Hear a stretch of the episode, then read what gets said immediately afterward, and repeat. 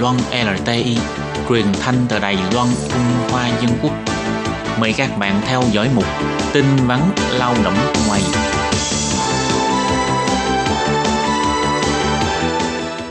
Khi Nhi và Thúy Anh xin chào các bạn. Các bạn thân mến, các bạn đang đón nghe chuyên mục tin vắn lao động. Trong phần tin vấn lao động của ngày hôm nay, Thúy Anh và Khiết Nhi xin mang đến cho các bạn hai thông tin như sau. Thông tin thứ nhất, nhắc nhở chủ thuê nên ghi lại thời gian làm việc thực tế của người lao động và lưu trữ trong 5 năm để tránh không vi phạm luật. Và thông tin thứ hai, lao động di trú không rõ tung tích, chủ thuê phải có văn bản thông báo trong vòng 3 ngày, nếu không sẽ bị phạt cao nhất là 150.000 đại tệ. Và sau đây xin mời các bạn cùng đón nghe phần nội dung chi tiết của bản tin vắn ngày hôm nay.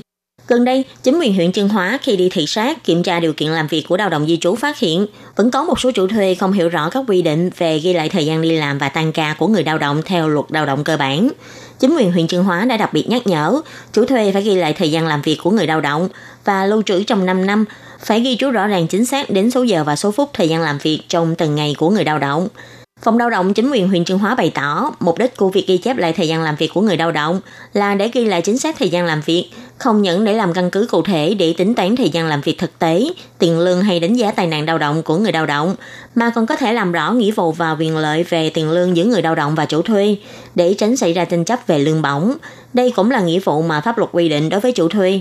Ngoài ra, theo luật dân sự, chủ thuê phải giữ lại lịch sử thời gian làm việc thực tế của người lao động trong thời gian 5 năm. Cách ghi nhận lại thời gian làm việc của người lao động không chỉ giới hạn ở sổ điểm danh, phiếu chấm công, máy quẹt thẻ. Người lao động làm việc ở môi trường khác cũng có thể dùng máy tính hoặc các thiết bị điện tử để hỗ trợ ghi chép lại thời gian làm việc. Ví dụ như camera xe, thiết bị GPS, điện thoại, quẹt thẻ bằng điện thoại di động vân vân đều có thể dùng để ghi nhận thời gian làm việc của người lao động. Nếu như chủ thuê không ghi nhận lại thời gian làm việc của người lao động theo đúng quy định và lưu trữ lại trong vòng 5 năm, khi bị kiểm tra phát hiện vi phạm, sẽ xử lý theo luật. Nếu phát hiện vi phạm là đúng sự thật, sẽ phạt từ 90.000 đại tệ cho đến 450.000 đại tệ. Còn nếu như vi phạm khoảng 6 điều 30 luật lao động cơ bản, không ghi nhận thời gian làm việc của người lao động đến từng phút theo quy định của luật lao động cơ bản, sẽ phạt từ 20.000 cho đến 1 triệu đài tệ, đồng thời công bố tên và thông tin liên quan của doanh nghiệp vi phạm. Phòng lao động huyện Chương Hóa kêu gọi các chủ thuê hãy làm đúng theo quy định. Nếu người dân có thắc mắc về các vấn đề liên quan đến lao động, hãy gọi điện thoại theo số 04 7532 510 để biết thêm thông tin chi tiết. Tiếp sau đây là thông tin thứ hai. Tính đến hiện tại, tại Đài Loan có hơn 50.000 lao động di trú mất liên lạc vẫn chưa tìm thấy. Phòng lao động huyện Vân Lâm nhắc nhở các chủ thuê có tuyển dụng lao động di trú. Nếu người lao động bỏ việc liên tục trong 3 ngày và không có liên lạc, theo quy định, chủ thuê phải viết văn bản thông báo gửi lên chính quyền huyện thị trong vòng 3 ngày. Các cơ quan liên quan như Sở Di dân, Cục Cảnh sát và Bộ Lao động không được thiếu mất bất kỳ đơn vị nào. Nếu như chủ thuê không thực hiện theo quy định, sẽ bị phạt cao nhất là 150.000 đại tệ. Điều 56 của luật dịch vụ việc làm quy định, người nước ngoài bỏ việc liên tục 3 ngày và không thể liên lạc, hoặc giữa chủ thuê và người lao động chấm dứt hợp đồng. Trong vòng 3 ngày, chủ thuê phải nộp văn bản thông báo đến cơ quan chủ quản địa phương, cơ quan xuất nhập cảnh và cảnh sát.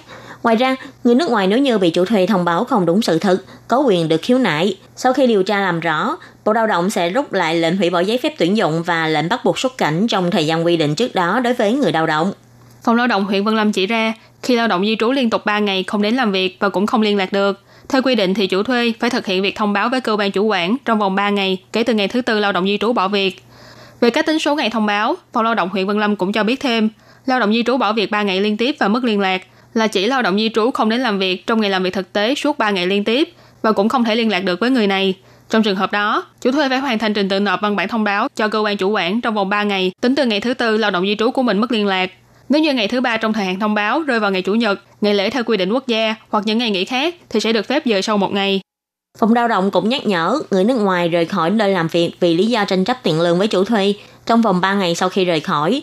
Nếu đã gọi điện thoại khiếu nại và xin hỗ trợ từ đường dây nóng 1955, Bộ Lao động, đơn vị hỗ trợ sắp xếp chỗ ở tạm thời của chính quyền địa phương hoặc tìm kiếm sự giúp đỡ từ văn phòng đại diện của nước mình tại Đài Loan và cũng đã thông báo hoặc được ghi chú là đã sắp xếp chỗ ở tạm lánh thì sẽ không thuộc diện mất liên lạc.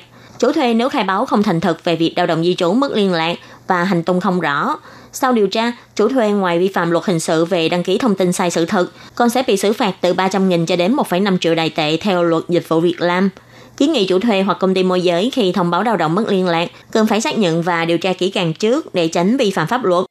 Các bạn thân mến, vừa rồi là bản tin vắn lao động của tuần này. Cảm ơn sự chú ý lắng nghe của quý vị và các bạn. Thân ái chào tạm biệt.